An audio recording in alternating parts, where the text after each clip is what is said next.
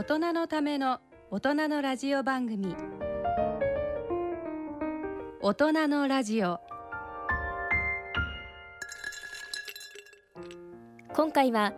元京都大学総長で総合地球環境学研究所所長の山際十一さんへのインタビューの模様をお聞きいただきます。聞き手は外交ジャーナリストで作家の手島隆一さんです。大人のための大人のラジオ。この番組は野村証券ほか各社の提供でお送りします。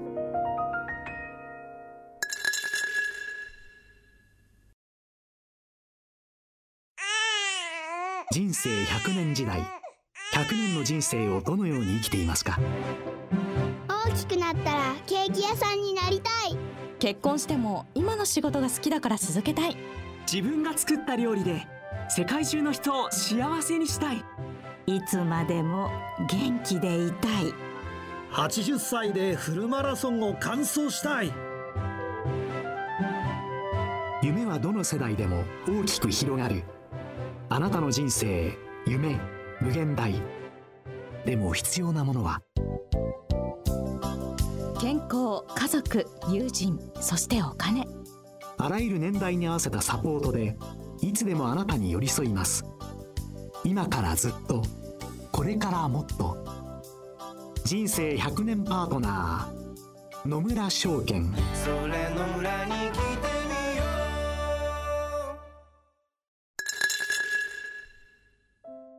はい。それで本日は京都上賀茂の山懐に開かれた総合地球研究所環境研究所に伺って山際十一先生にお話を伺います。今日はよろしくお願いいたします。はいよろしくお願いします。山際先生今はメディアの世界でも AI 人工知能とかですねビッグデータとかいうような言葉活字が、えー、踊らない日はないわけですけれども山際先生は、えー、自分とその他人を隔てているようなものこうなくなってくる、えつまり、えー、この解釈が正しいかどうかご指摘いただきたいんですけれども、え AI と日々の人々の暮らしそして行動様式がこう一体化をしてしまうというようなことになると、えもしかすると脳をどんどん使わなくなるかもしれないというような趣旨の発言をさまざまにされていてこれは先生から見ると当然なのかもしれませんけれども大変、えー、正国を得た鋭い文明批評のように承ってますけれどもそういう現状をどうご覧になりますでしょうか、うん。あのね、私は人間の脳というのはね、はい。まあ、いわゆる意識の部分感情ですよね、はい、それと、まあ、知識の中積である知能の部分というものが分かちがたく結びついて、えー、判断に至っていると思うんですね、はい、であの AI とか ICT が出てくる情報革命以前はそれは人とあまり共有できなかったわけですね、まあ、文字っていうのは一つあったんだけど、はい、でも AI が登場するともうあらゆる人間の頭の中に眠っている知識というのを外出しにしてそれを共有しようとする。だから情報が溢れたわけですね。で本来ならば、まあ、人間の頭の中にあるものというのは身体化されてますから、はい、それを人となかなか共有できないんですよ。言葉を発してでもその言葉っていうのはまだその本人のものですからなかなか人と共有はできない。でも AI が情報化をする。情報化っていうのは文字化だけじゃありません。映像化やさまざまなシンボルを使って。そうするとそれは共有できる情報になるわけですね。でしかも AI と人間の脳が違うのは AI はお互いにこう結び合わせて情報を統合することができます。しかし人間の脳というのは統合できないんですね。そこが大きな違いで今、まあ、プラットフォーマーという、まあ、情報を一手にこう集めるようなあの国際企業があの活躍してますから。そうするともう全ての人間の情報本来なら頭の中に眠っていた情報を集めてきてでそれをあの、まあ、誘導的なあの、まあ、手がかりとしてね指標を出していく指針を出していくって話になりますからこれは偉い時代なんですよ、うん、AI と人間の脳はその大きな違いですね。はい、はい。うんあの大変あのシンプルな話なんですけれども若い方々が例えばあの京都大学を卒業して商社で営業部門に配属されたそしてその会社を代表してある会社の偉い人に会いに行くっていう時にですね今おそらく 99. 何パーセントの若者がもういわば自動的に検索サイトを叩いてしまってですね山際十一というですね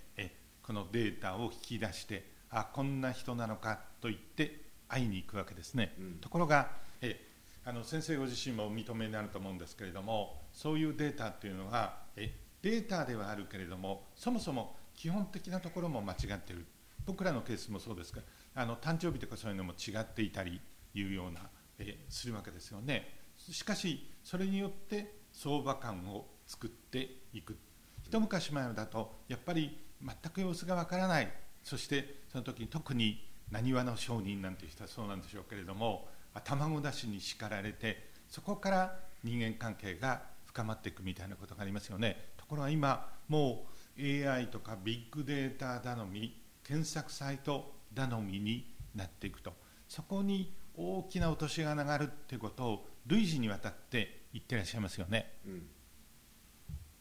あのね人と人との付き合いっていうのは瞬間芸なんですよ。はい、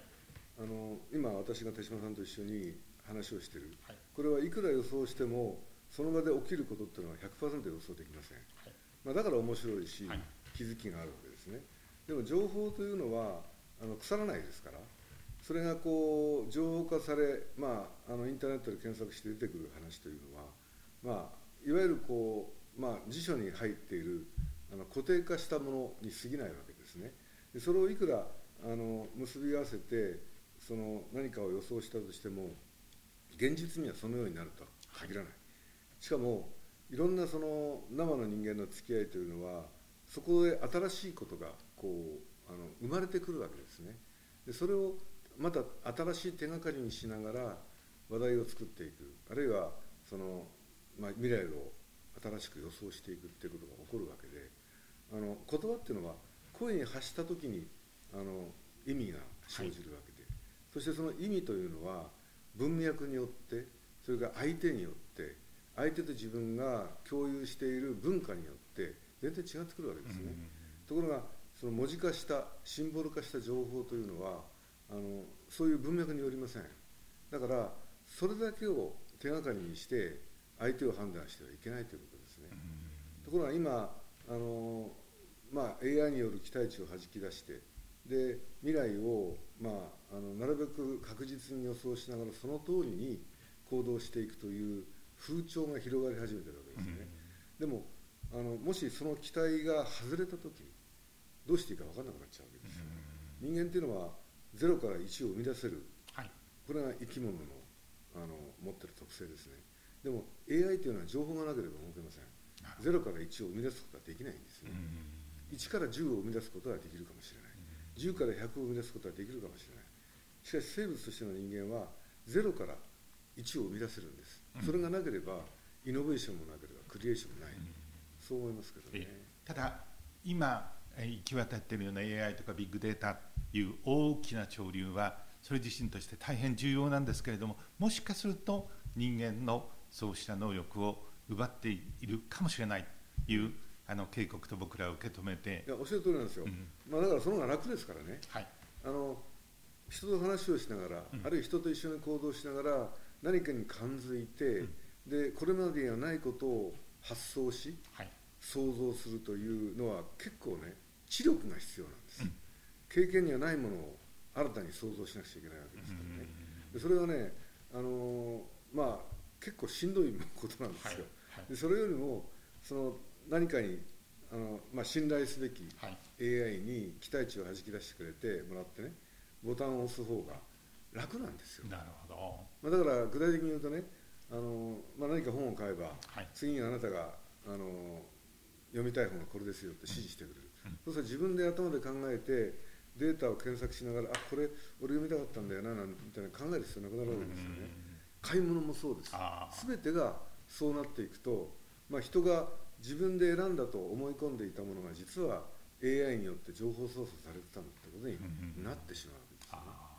山際先生は今相手と、え付き合い切り結んでいく中でいうふうにおっしゃいましたけどその相手の中にはあの人ホモ・サピエンスだけじゃなくてゴリラも多分含まれているんだというふうに思いますけれど。も、はい、その一方で私はたまたまジャーナリストでえあの、まあ、日本人の中ではかなりたくさんの戦争の最前線にそしてワシントンでえアメリカ大統領という世界最高の権力者が最後に断を下してですね微力介入その瞬間に付き合ってきた人間なんですけれども、うん、そういう中でつくづくあの最後に大統領がえあの開戦を決意する瞬間極めて近いところにたまたま僕は仕事としていたんですけど、それは膨大なさまざまなインフォメーションの中からですね特にアメリカのこれ政府機関の中で17情報機関インテリジェンス機関があるんですがそこから日々膨大なインテリジェンスが上がってきてそのご進講を受けながらこれが自分のよりどころだ。最後のインテリジェンスのあのひとしずくに依拠して最後開戦を決意をするということになっているんですけれども、この在り方も今、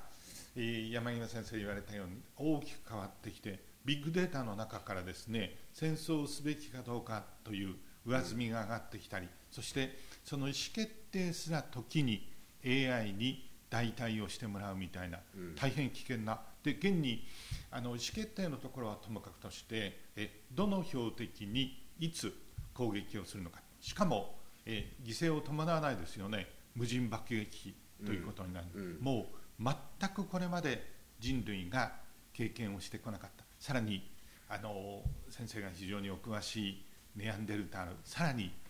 あのルーシーの時代に遡ってずっと続けてきたエイが大きく変わろうとしているということになりますから、やっぱり危機の時代というふうに呼んでいいのではないかと思いますがいかがでしょうか？うん、一番重要なのは危機管理ですよね。要するに自分だけじゃなくて、まあ、自分の中の、まあ、安全がかかってるとかね、はい、いう場合にどこでその直感力を働かせるか、うん、でね、あのまあ、あんまり僕は政治の批判は言いたくないんだけどあの今統合値という言葉と、はい、総合値という2つの言葉が言われてるわけですね、はい、で統合値に安易に寄りかかりすぎてるんですよ、総合値っていうのは実は僕はこれは民主主義のあの原則だと思うんだけども、はい、どんなにマイナーな意見であっても、はい、マイナーな出来事であってもそれがあのいつかはとても重要な局面であの力を発揮する場合がある。それを直感力によってこう拾い上げながらずっと頭の隅に置いておくということが必要なわけですね。だから総合値というのはあのむやみに統合しない、うん、だけど統合値というのは何か一つの目的に向かってあらゆる知識をこう統合してしまって結論に行き着くっていう話なんです。で今手嶋さんおっしゃったのはもちろん大統領はいつかその、まあ、戦争なんかがね関係しているところで決断をしなくちゃならないでしょう、はい、だけど常に統合統合ということを心がけていくと目的的になってしまうんですね、で目的っていうのは今頭の中に考えている単一の目的というのは近い将来あるいは遠い将来全く失敗してしまうかもしれないんですね、うん、その時に総合値に変える必要がある。こういうことがあったんだっていうあらゆる可能性を無にしない形であの判断に結びつけていくということが必要なわけでね。それはものすごい知力なんですよね、うん、でそのために私はあのインテリジェントいう人がいると思うんです、はい。はい、で今ね僕日本のやり方見てるとねなんかね統合値の方に行っちゃってるんですよ、うん初めから例えば、いや、僕もあんまりあの批判めいた話はしたくないんだけどあるその着地点というのは、もう初めから決めてしまってね、はい、でそのためにこうあのもう盲目的にね知識をより集めてそこに向かってるって気がどうしてもしてしてしまうわけね、そうじゃないと思うんですよ。あらゆる可能性を捨てないでそれをこうあの常に見据えながらあの揺れ動く世界情勢やあの社会情勢というものを判断していくってことがねやっぱトップには必要だと思うんだよね。山際先生にとってはもう思い出したくもないお話したくない体験かもしれませんけど日本に学術家にあるいは僕ら納税者の立場っていうと本当に必要なのかなという感じもいたしますがしかしそのえー、学術会議にこう集まってる人たちはまさに種々雑多なそして権力者にとってはとても嫌な人たちもいますよね。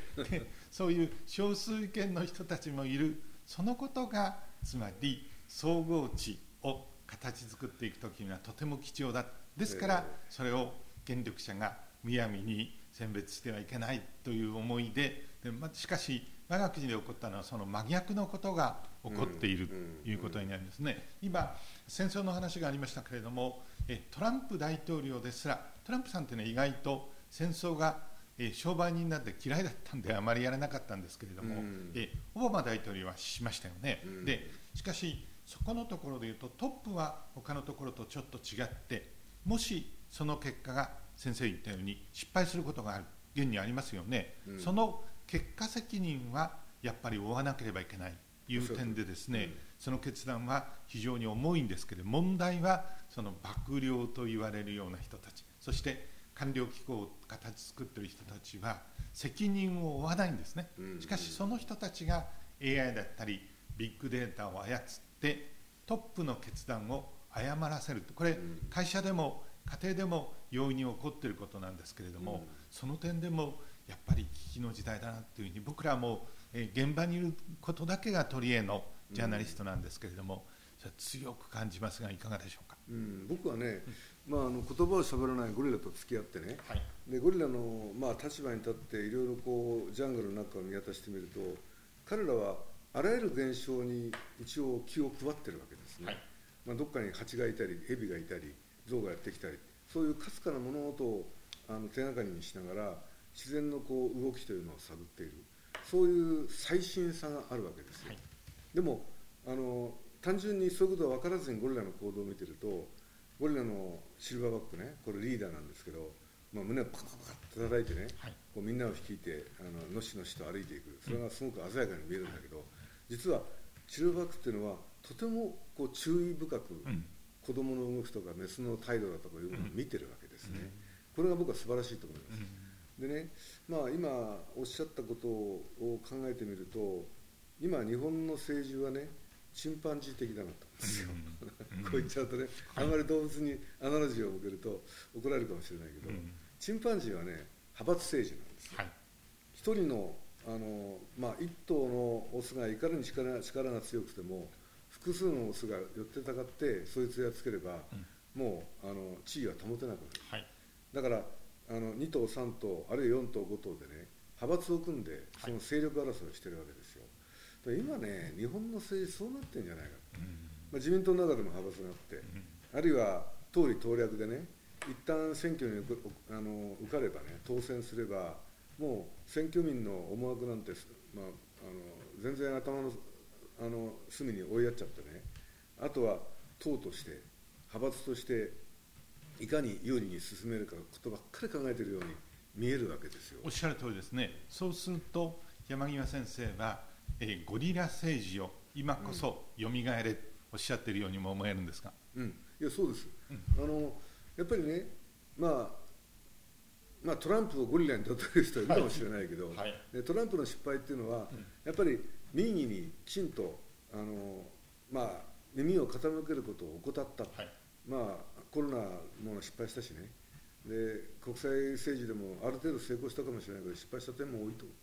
そこはやっぱりまさにインテリジェンスっていうんですかね、はい、そのきちんと世の中の情勢を見極める専門家をあのそばに置いていくことに失敗した、うん、だって側近がみんなやめてやめてっちゃったわけでしょ、はい、それはやっぱりインテリジェンスから見放されたってことですよ、で今のねやっぱり日本の政治っていうのは例えば菅さん見ててもね力震えないですよね、うん、なんかこう派閥の意見がどうしても反映してしまって、うん、そう菅さんの姿が見えてこない、うん、菅さんの決断力が見えてこない、これは全然、まあ、ゴリラじゃなくてチンパンジーに近いって僕は思ってるんだけどね。でそうじゃなくて別に総理の力を強めるって言ってるわけじゃありません。だけど派閥争いをやめて一体日本に必要なことは何なのかっていうことをその党派やあの派閥のその境界を越えて一致点を見出すことだと思うんですよね。でそれが民主主義なんだけどなんかその民主主義ということがあんまり皆さん分かってらっしゃらないんじゃないかと思うんですよ。大変重要なご指摘で山際先生はまさにその一種のウィットネス、えー、現場の証人であったと僕は思うんですけれども一昔前だと、えー、政治はチンパンジー的で相当日本の政治は質が落ちる、しかし日本には冠たる、えー、官僚性があって、うん、特にあの戦後の財務省というより大蔵省ですねここは大きな判断を誤らない。時にえあの首相の権力をもえまさに抑えきって日本をえ高度成長の軌道にというふうに説明をされていたんですけれども、うん、私はえ一時はそうだったところはあるかもしれませんけれどもそれを到底受け入れるわけにはいかないと。特に今そうですよね、うん、つまりあの財政機構というものがですねえ日本の特に地の在り方に重要な予算配分みたいなところで正しい決断を下しているのかっていうとえそうではないんですけれども実はえ山宮先生こう目の前でごまをするつもりには寸合もありませんけれどもそれに立ち向かった地の代表っていうのは当時えそのえそのえ研究者の側を代表するえ山際先生たった一人と言ってよかったですよね。あれやっぱり間違ってるわけですよ。しかしそれをえあの指摘した人はいなかったんですよね。うん、っていうかねやっぱりなんていうかな官僚で言えばね、はい、まあ、人事権を官邸に握られちゃったっていうのはすごく大きいと思うね、うん、今度の日本学術会の任命拒否の問題にしたってねいや僕らは単純に任命拒否がもしその総理の権利だとすればね、うん、やっぱりあのそれは最終的に我々認めなくちゃいけないかもしれない、うん、だけど理由がなければ認めるわけにいかないわけじゃないですか、だから理由言ってくださいって言ってるわけですよ、はい。はい、それがどんどんどんどん問題点がすり替わっちゃって、はい、日本学術会ってあの、ね、国民の税金を無駄遣いしてるなんていう話になってね、うん、そんな話じゃないでしょうと、うん、まさに総理が任命拒否したんだとしたらそれはもちろん日本学術会の会員連携会員にも日本国民に分かるように説明してください、うん、これずっとね日本学術会の問題だけじゃないんですよ、あらゆることがそれで繰り返されてるわけ、でそれはね国会見ててもあるいは委員会のね野党との答弁見てもそうですよ。全然理由を言わない。時間が過ぎればはい時間切れですと終わってしまう。そういう政治はねあかんですよ、うん、やっぱりきちんとエビデンスを出しこの理由に基づいてこういう判断をしましたっていうことをしなければいずれ国民はついていかなくなる、うん、いやそれがねあの起こってるってこと自体を我々国民はきちんと正すべきだと思うんですね、うん、でやっぱりそのなんていうのかなあの官僚っていうのが忖度政治になってしまって、うん、なんせ人事権を握られちゃってるからね、うん、その間違ったこと間違ったことだというふうに思わなくなってきた、でなおかつあの政治家と同じように責任を取らなくなってきたわけですよ。で官僚はねいや僕もだからそのシスティっていう総合科学あのイノベーション会議っていうところであの毎週のように開かれてたからこれは内閣府の会議ですからあのすぐにでも政策に結びつく大事な会議なんですよね、はい、そこでまあ、国立大学法人化の問題ももうまあ10年以上経ったわけだからそのそれを総括してくださいと言って、まあ、文部官僚にあの、まあ、来ていただいて。であのお願いしたんだけど一切総括してくれないんですよ。うんうん、っていうのはね官僚としては前のその担当がねやったことの間違いを正すとえらいことになっちゃうから、はい、要するに後ろを振り返らない、前だけを見てる、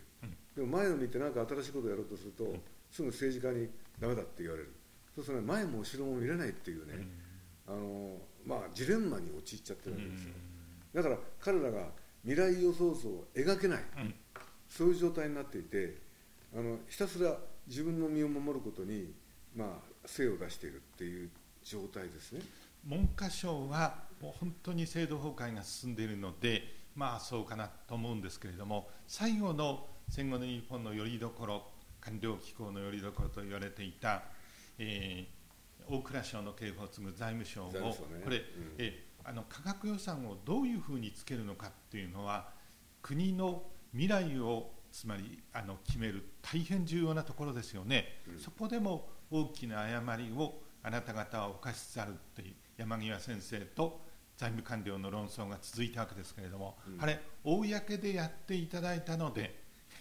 公だったのかどうか、まあ、そう報道されましたから、うん、初めて僕らはたくまでというふうに思って、うん、今もあのコロナのところもそうですけれどもえまさに選択と集中で局部的に予算をつけてるんですけど危機はどこからやってくるか分かりませんよね。そういう意味では昔はえ山際先生もそのお一人だったんでしょうけれども僕ら子どもにとってあの学者というのはですねどうも、え偉いかもしれないけれども世の中の役に全く立たないことをやっているようなしかし隣のおばさんからはやや尊敬をされているっていう人。でそのことの中に本質的に大きな価値があるわけですよね、それをあの認めないというわけですよね、今の。いやだから、はい、やっぱりね、1990年代バ、バブルが崩壊したぐらいからね、はい、非常にその日本の政治の企業の目線もね、短視眼的になってしまった、はい、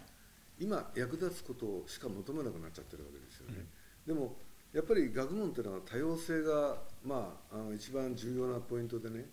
まあ、今役に立たなくても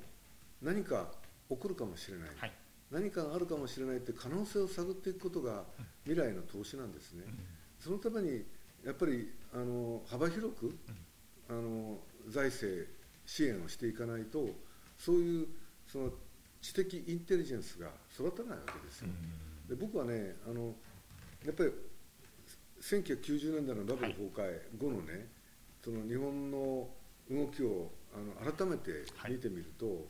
やっぱりこれは政治家の責任だけじゃなくて企業の責任すごく大きいと思うんです。よ、で僕はね2つあの制度上の問題を指摘したいと思うんですけどね、そのアメリカ政府は、まあ、あのジャパンアズナンバーワンというね現象を横目で見ながらこれはいかんと思ったんですよ。でしかしその前にねアメリカはもうすでに企業のリニアモデル、はい、これアメリカはね20世紀の前半大成功したモデルなんですね、うん、つまり基礎研究応用研究あの技術開発マーケットリス拡大っていうことを企業一企業が担うってこれはリニアモデルです、うん、これでアメリカ成功したんだけど、はい、戦後しばらくしてこの失敗に気づくんですよ、はい、基礎研究いくらやっても製品開発に結びつかない、うん、それは別のところでやるべきだってい。うんで、シリコンバレーを作ったわけです、シリコンバレーは1970年代ですよ。その真ん中にやっぱり企業が作ったスタンフォード大学があって、スタンフォードを中心にさまざまなベンチャーが育つわけですそれを支援するためにアメリカはバイドール法というのを1980年に作った、はい、であのこれは公的な資金を使ってあの得た特許であっても、はい、その特許権はそのあの技術を開発した人が握れるという制度なんですよ、はい、だからそのベンチャーであっても大学の中で技術開発してもその特許が取れたわけでしょ。しかもそのベンチャーを支援する SBIR 法スモールビジネスですね、はいそのあの法律をアメリカは1982年に作った、はい、でもねそれをねあの横目で日本企業が睨みながらね当時日本の経済は経済は右肩上がりだったですから、はい、バカなことやってるなとアメリカはね、うん、そんなことやってるから我々に負けるんだよってまあ思いながらずっとね、はい、リニアモデルを続けていったんですよ、でその時に日本企業は日本の大学に対して人材育成をすることをあの思わなかった、うん、日本の大学というのは入学試験でブランドの高い大学にあの入学させるだけでいいと、はい、慶応や早稲田や東大や京大やそういう有名ブランドの大学生を育ってくるだけでいいと。その中身までは言わなかったわけですね、うん、大学に全く期待しなかった、はいで当時私も知ってますが産学共同なんてとんでもないって大学が思ってたわけです、はい、そのまあ両極端に分離しちゃった状態がバブルの崩壊まで続いたんです、うん、1995年にバブルが崩壊した。そこでやっと日本の企業はねこれは大失敗だと気づいて中央研究所を1970年代のアメリカのように廃止し始めたわけ、うん、一斉に、はい、そうするとねせっかく博士の学位を取ったドクターたちが行き場を失って、うん世間に溢れちゃったから、それで文科省は慌ててねあのポスドク1万人計画を立てたわけですよ。ポスドクのドクターを取った人の行き場がいなくなるからとりあえず大学に置いといて、それをあの将来のために取っておこう。これは賢明な判断だったんだけどそれが大学側にもポストがない企業側にはポストがない、あぶれちゃったわけですよ、それが今の氷河期なんですよ、で日本は中央研究所を廃止して企業の研究者がいなくなると急激にね物理と科学の論文数が落ちるんです、うん、まず企業の論文数が落ちるんです。それから21世紀になって法人化騒ぎでしょ？で民営化がその前にあって小泉さんが民営化で騒いでね。で大学のポストがだんだんなくなる。でそうするとしかも法人化が始まって毎年1%国立大学の運営費交付金が削られてこれはあの、まあ、助手とかあの若い研究者のポストを削らざるを得なくなるんでね、うん、でそうすると大学側も今度は研究論文が落ちてくるわけですよ。でその責任はね企業にあるんですよ、うん、企業がね、はい、あのその世界の情勢に気づかずにリニアモデルを続けてそしてバブルが崩壊したら途端に中央研究所を廃止した。そのことによって日本の研究力が落ちた。でも企業はそれを認めたくないから、ね、政治家のあの尻を叩いてこれは大学が悪いんだと、うん、ね、大学が企業の方を向かずにね、はい、そのあのイノベーションを起こすような研究を大学側で展開しなかったから、うん、見てみろ。研究力落ちてるじゃない、うん、でしかも世界大学ランキングの中で、東大と京大ぐらいしか100位以内入ってないじゃないか、はいはい、これはもう日本の研究力があの経絡した原因はね国立大学の怠慢にあるって言ったわけですよ、うん、それがね国立大学にどんどんあの、ね、幸せ、ね、来てしまったわけですね、うん、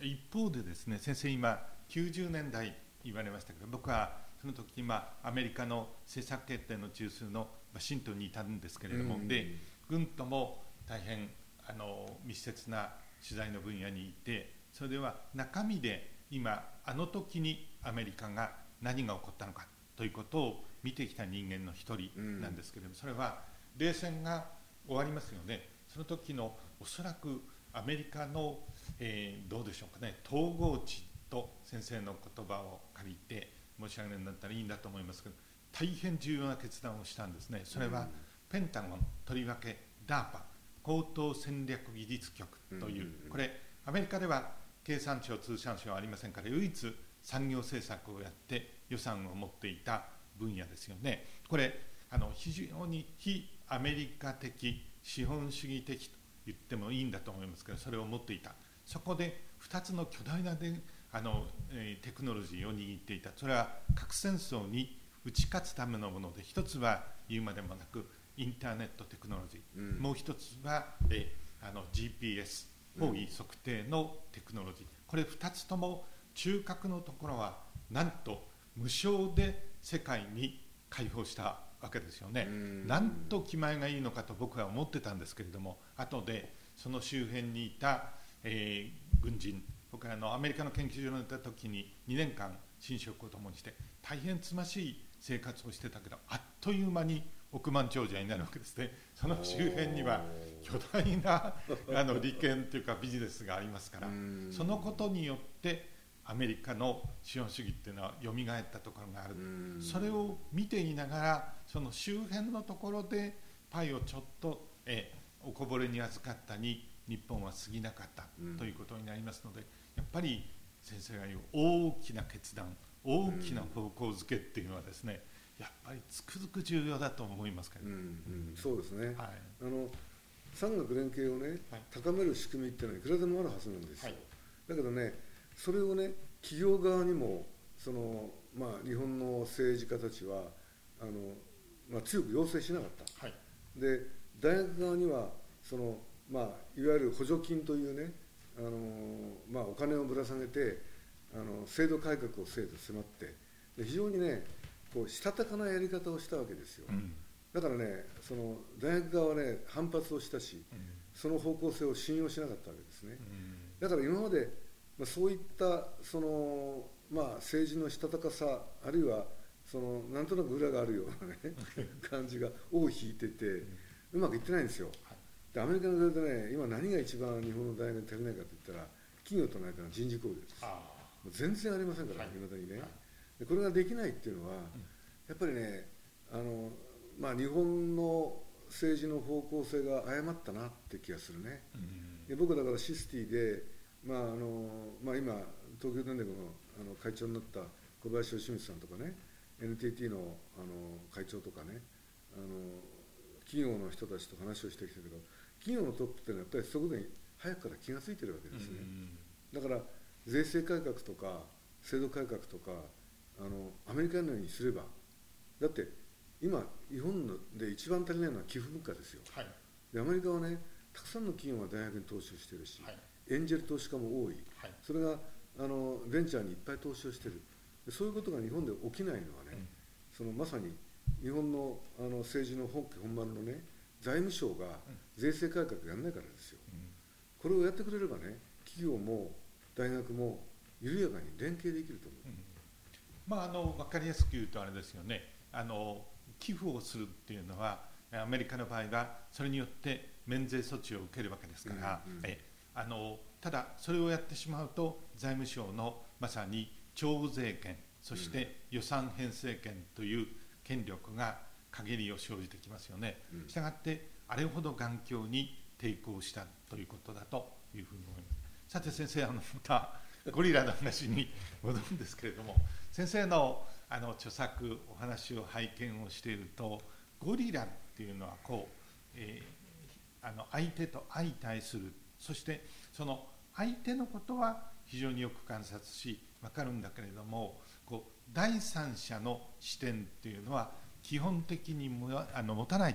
というふうにあの言われているように思うんですけれどもこれ僕らあの物語を書いたりえその文章を書いたり人間する人間にとってはそのゴリラの視点それゴリラの相手の視点というものでものを書くってことももちろんありますよね、うん、しかし一方でえ第三者の視点これ通常あの物語を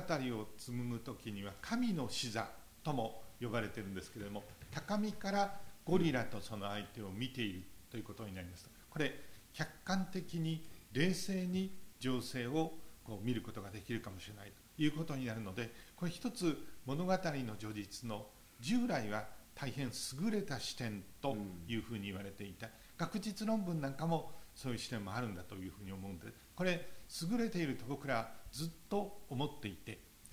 あの神の視座で、え書くということもしてきたんですけれども、うん、先生のお話を見て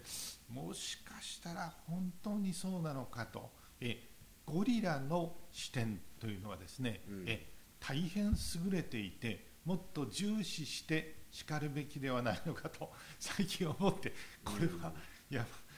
山際先生に聞く以外ないと今日伺ったんですけれど、うん、やっぱりねあの全然違うんですよ人間とね、はい、人間はね今おっしゃるように認知レベルが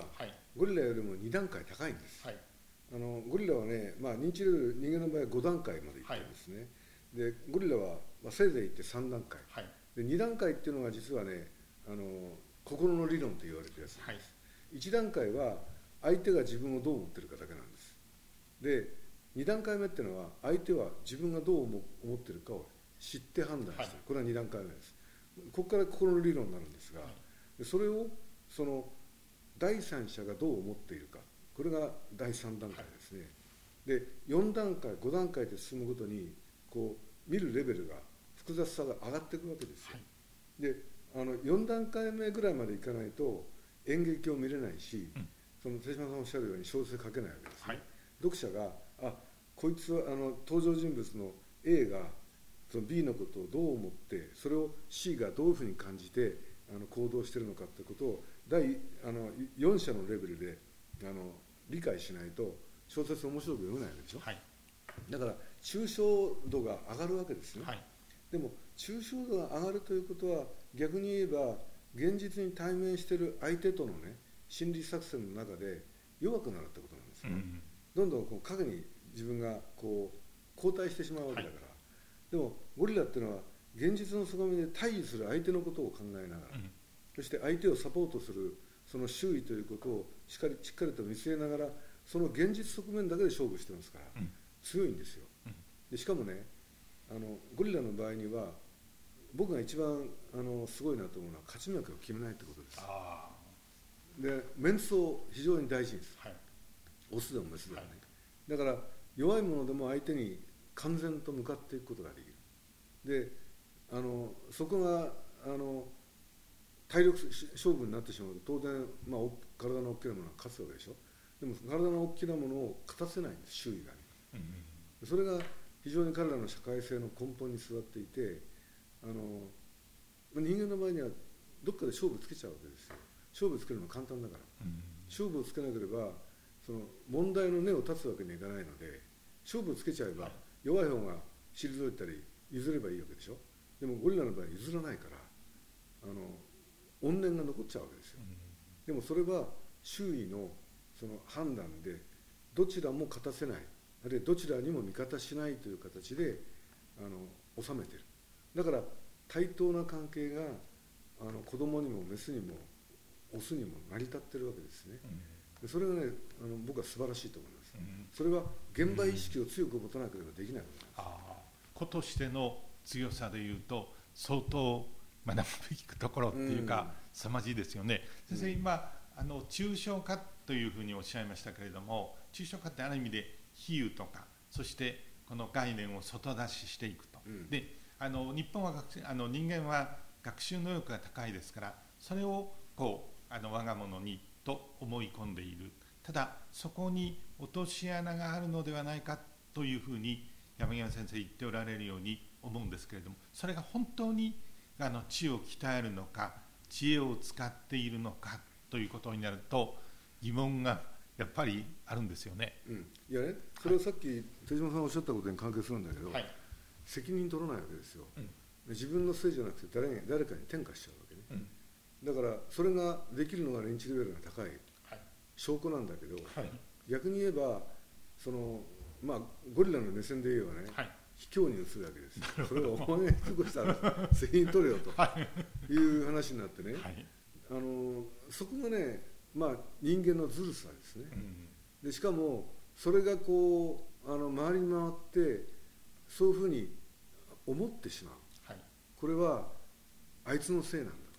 あいつがこんなことしなければ自分がこんなことにならなかったのっていうね、うん、その憶測が働いてしまって恨みつらみがこう募ってしまうっていう結果になる、これが、まあ、人間社会のネガティブな話ですよね、もっとやっぱり自分のあの行為にがどこまで及んでいるのかっていうことに対して責任を取る必要がある、責任を持つ必要がある、まあ、それがリーダーでなくてもみんなが対等に付き合える根本だと思うんですよね、人間に対する相当辛辣なしかし正告を得たご指摘だというふうに思うんですけれどもその点であの40年40万年前から60万年前ぐらいでしょうかね。えネアンデルタール人、あのかなり脳は大きかった。人間よりあのホモ・サピエンスよりちょっと大きかった。でその時代から今日にホモ・サピエンスに至るまで脳の容量ってそう変わらないですよね、うん、でその意味しかし我々はあの時代よりはるかに知的な進化を遂げたというふうに思い込んでるんですけれどもそこにもえ本当にそうなのかというふうに山際先生は言っておられるように思うんですがどうでしょうか？あのね、はい、ゴリラと人間の違いというのはね、はい、まあ、人間の脳はゴリラの3倍あります、はい、その3倍部分が何に貢献したかというとね自分が体験していない目に見えないところで起こっていることを想像することができるようになったということですね、ゴリラにとって目の前で起こっていることが全てであって、はい、見てないものは、うん、あの真実ではないんです。よ、はい、だからそういうことは一切かんあの考えない、だから人間は考えるわけですね。こいつはどこからやってきたのか、はい、どういう人間と付き合っていたのか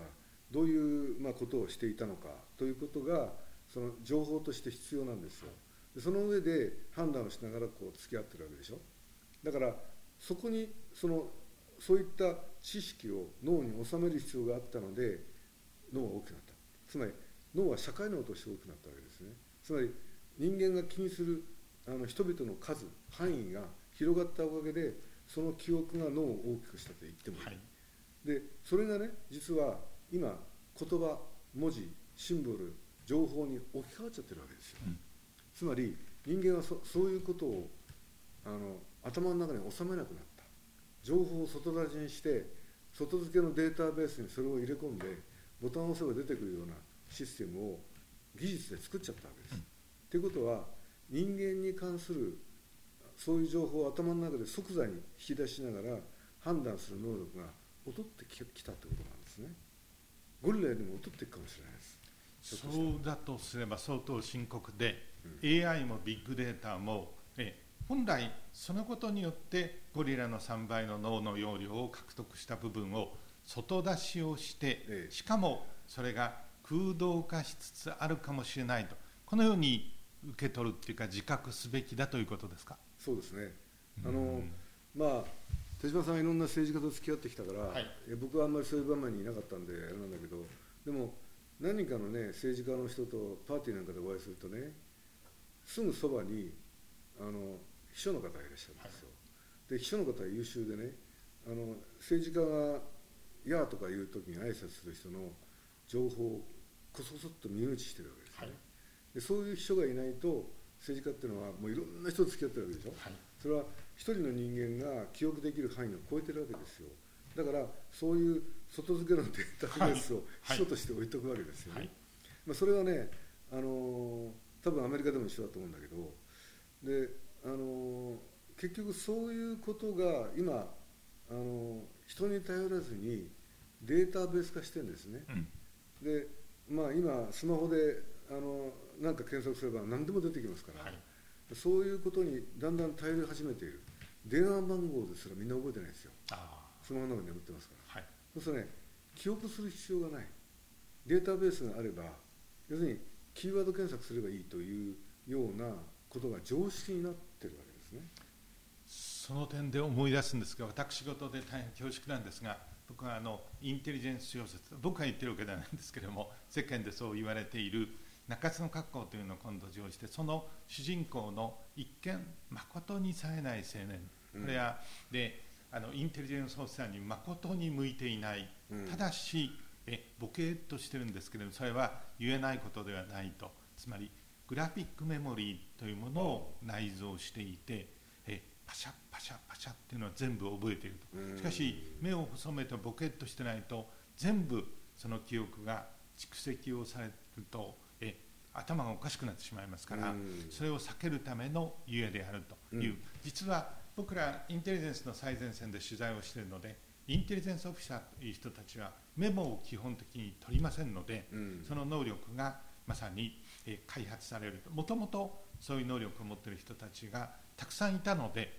僕らはあの現実に何かしていたのでごく自然に書いたんですけれども読者の反響の中で最も大きいものの一つがその点だったんですね。えっと、ただその中でいや太古のホモ・サピエンスまさに、えー、あのネアンデルタル人もそうだったのかもしれませんけれども生き抜いていくためにはサバンナに出ていくためにはですねそういう現象の能力を持っていたんだけれどもそれが退化してしまったというふうに書いたんだけれどもえ僕らは現実にそういう人たちを知っていたのでなんですけれどもああそうなのかと一般の人たちにとってはそれは今先生が言われたえいろんな記憶装置や AI が外出しをされてしまうそういう数勢の中ではとてもインパクトを与えたんですよね。あのね実はね、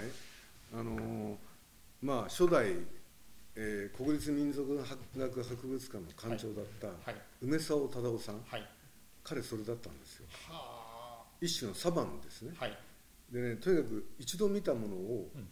あの細かく全て覚えてる。でそれをねあの帰ってくるとあの彼もフィールドワーカーだったですから、はい、その場で書かずに帰ってきてねあの図示するんです。正確に全ての位置関係何かも覚えてるんですよ。だからそれがねあの彼の頭の中には今おっしゃるように場面場面としてずっと記憶されてるんですね。であのね言葉をしゃべる前、はい。ね、これはまあゴリラも一緒だと思うんだけど、はい、それは映像や一つの写真のような画像で頭の中に記憶されてるんだと思うんですね、それは一つ一つ言葉にならないわけですよ。でその記憶を例えば日記にしたりあの文字化してその記憶を再現しようとしたのが、まあ、人間の情報革命ですよね、でもそれはその画面としてあるいは映像として覚えていることを抽象化したに過ぎない、それを完全にあの再現できるわけではないんですよね。でそこで、まあ、情報の変容というのが起こってしまう。面白いお話ですよね。その点で例えばかつてのルーシーとかですね。うん、ねネアンデルタル人も言葉はおそらく今言うような言葉は話さなかったんだけれどもだからといって知恵がないわけでも頭が悪かったわけでも当然ありませんですよね、うん、ただ僕らは言葉を得たことによって文字を得たことによってホモ・サピエンスは進化をしたというふうに思い込んでたんですけれども、うん、そこも今お話を聞いてると根本的に問い直さなければいけないような気がするんですが、うん、例えばね、はい。あのまあ、人間の脳が大きくなり始めた頃っていうのは、はい、あの道具がその前にあの出始めるんです、はい、石器が出始めるんです、はい、でその石器っていうのは今我々はその、まあ、道具マニュアルみたいなものを一緒にしてあの新しいあの、まあ、器具を紹介するわけじゃないですか。これはこうどうやって使うものかね、そうじゃないんですよ石器一つあればそれがどうやって作られたかどういうふうに利用されたかっていう画面が浮かぶんですよ、そうやって伝わるわけですね、はい、だから人がその石器を使ってるシーンを見ただけでこの石器がどう作られどういうどういうような用途に使わ使われるのかってことが頭に入る、そうやって知識というのは伝達されていったはずなんです。当時言葉なんかなかったわけですからね。だから人間が作ったものつまり自然とは違うものあるいは自然の形をあの人間によって変えられたものっていうのがあのそれぞれの画面によ画面として人間の記憶の中にどんどん収まってきた。それは容量が多かったんですよね。だけど今それを抽象化する手段を手に入れちゃった、うん、でもそうするとあの行き違いや誤解がどんどん生じるわけですよ、はいうん、でもねあの相変わらずそういうものを僕らは持ってるはずなんです、うん、例えば自転車を乗るね自転車の乗り方をマニュアル化したら大変なことになるんです、はい、でいっぺん乗っちゃえば、はい、簡単なわけじゃないですか。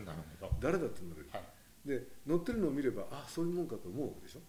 でそういうことが実は人間今の我々があの暮らしている日常世界の中で結構たくさんあるわけです、で自然の歩き方だってそうだし泳ぎ方だってそうだし一旦得得してしまえばマニュアルいらない。でそういうふうに身体で得得するようなものが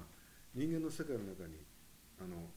たくさん備わっていてそのうちの一つが社交なんです、うんはい、で社交っていうのは実はあの、まあ、いろんな服を着たり食事を整えたり調度品を整えて、まあ、絵を描けたり、はい、一つの雰囲気を整えた中でホストがあの物語を提案し、はい、でそれそのことを頭に入れながらそこに出席しホストのあの想像する物語というのをみんなで分担しながら作り上げていくっていうそれが社交ですよ。ね、はい、そういうことがあるから人間の付き合いができてるわけで。政治もそれなんですね。あの言葉だけが全てじゃない。だけど今あの、まあ、政治のやり取りを見てると言葉の上げ足取りばっかりじゃないですか、うん、そうじゃないんですよ。あの何が今行われているかっていうことが相互にその言葉のあの裏側にあの広がっている世界を合意しながらそれをみんなでクリエイトしていくっていうのがあの、ね、政治の世界であるしそれが伝わってくるからこそ我々がそれについていけるわけであってそれがね表面的な言葉だけの話で終わっちゃってるんですよ。今のお話を聞くにつれあの日本の文化史のタイトでもある 熊倉勲先生がですねえお茶事の最中にえまさにこう嘆くように一言え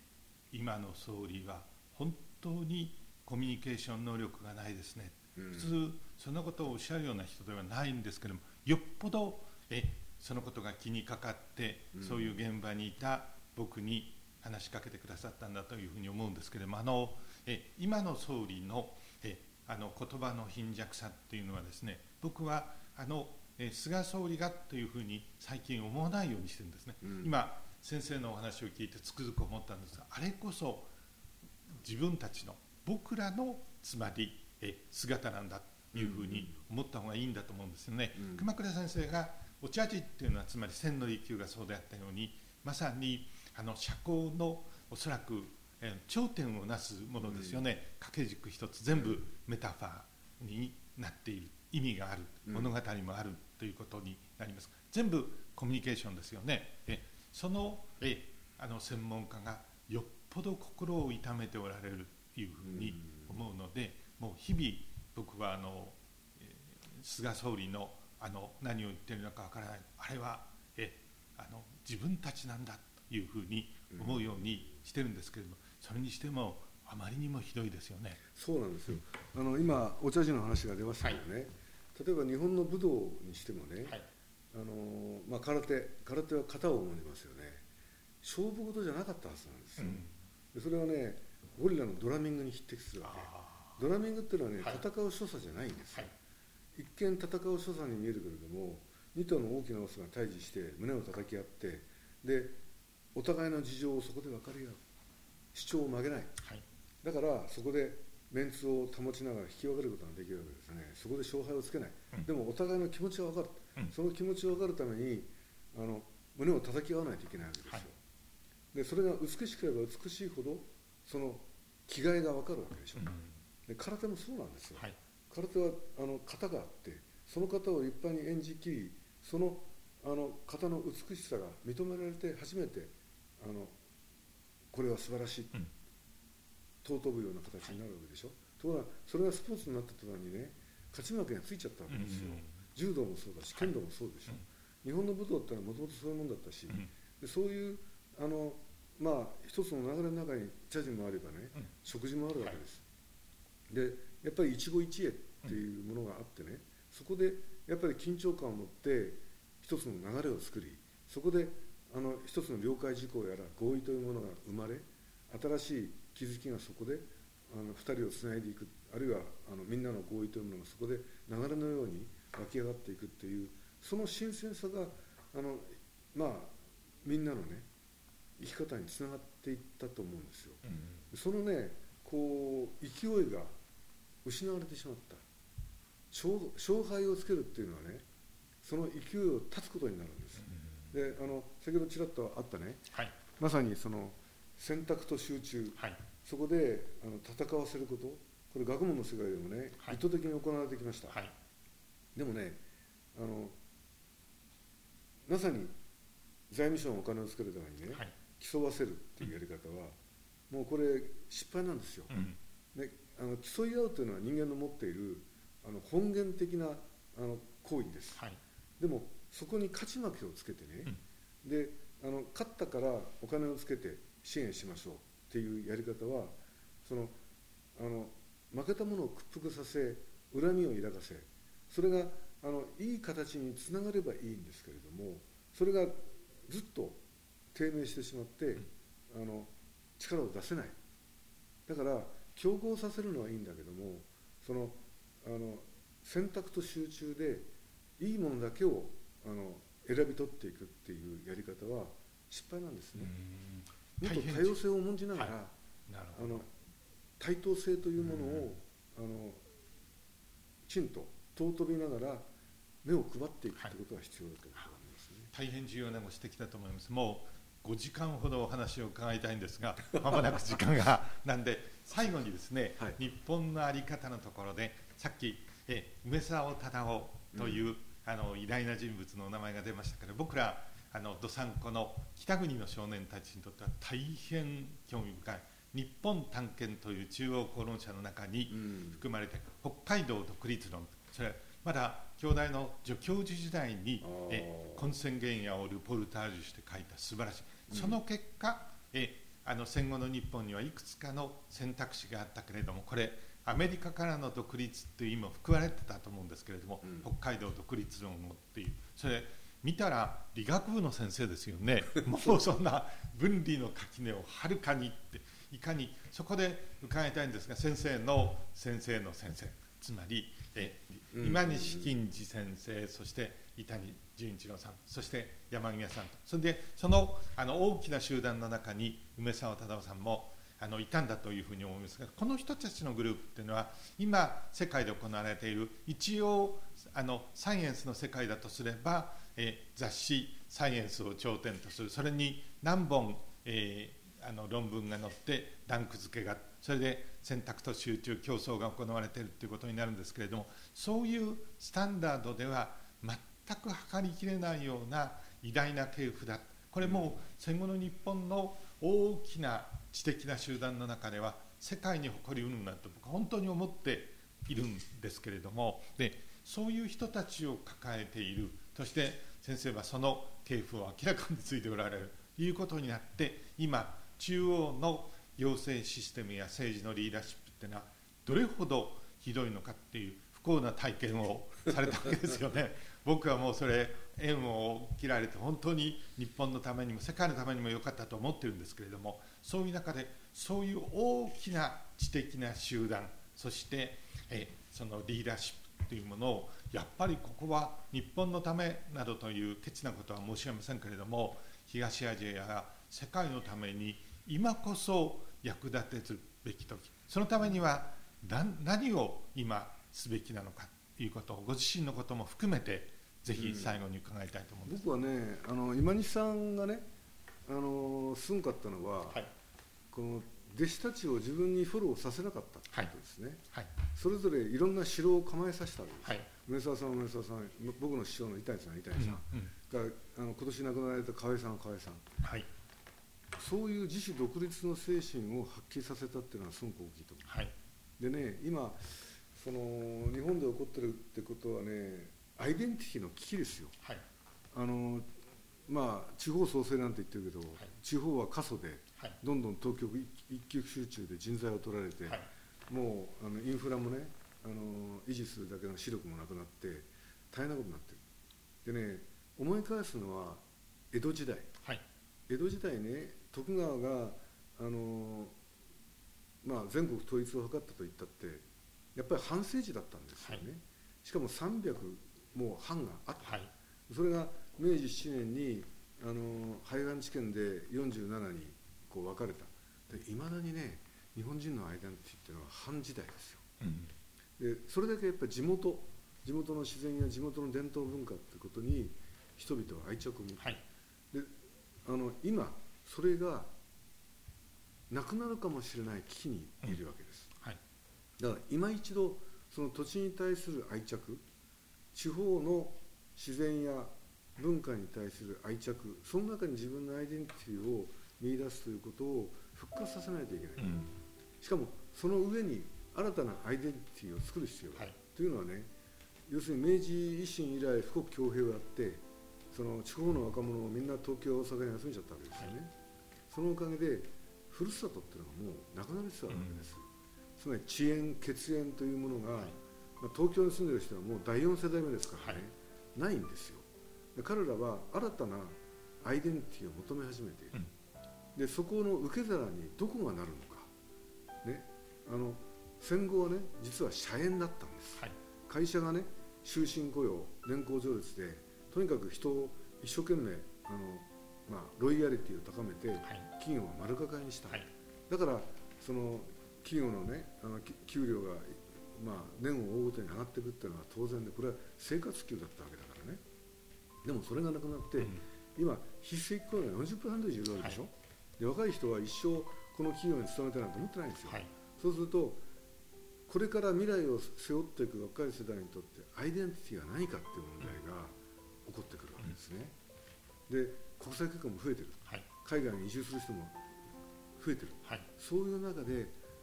日本の国民としての、まあ、国民と10羽人柄にする必要はなくて日本に生きている人たちのアイデンティティをどこで求めたらいいのかってことがね一番大きなテーマ、うんうん、その転換点に今立ってるということですね、はい、えー、そう思いますでその点でやっぱり大学とかあの地方にもいい大学がたくさんありますからそういう人たちのやっぱり今こそ知的なだから僕はこれからは大学が地域のコミュニティの中心になるべきだ、はい、それはね大学というのは直接的な利益を求めない組織であるから、はい、誰でも入ってくれるんですよ、うん、会社にいるあのいる人も社会で働いている人も大学に来ればいい。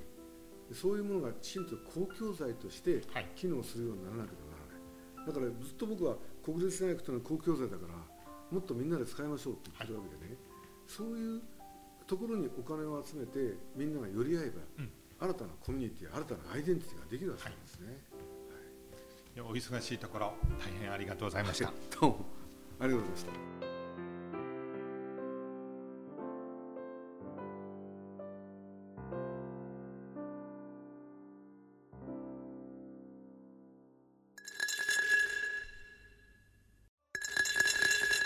大人のための大人のラジオ今回は元京都大学総長で総合地球環境学研究所所長の山際十一さんへのインタビューの模様をお聞きいただきました。聞き手は外交ジャーナリストで作家の手島隆一さんでした。なおポッドキャスト Spotify ではラジオ放送でお聞きいただけなかったお話をお聞きいただけます。こちらへもぜひアクセスください。大人のための大人のラジオこの番組は野村証券ほか各社の提供でお送りしました。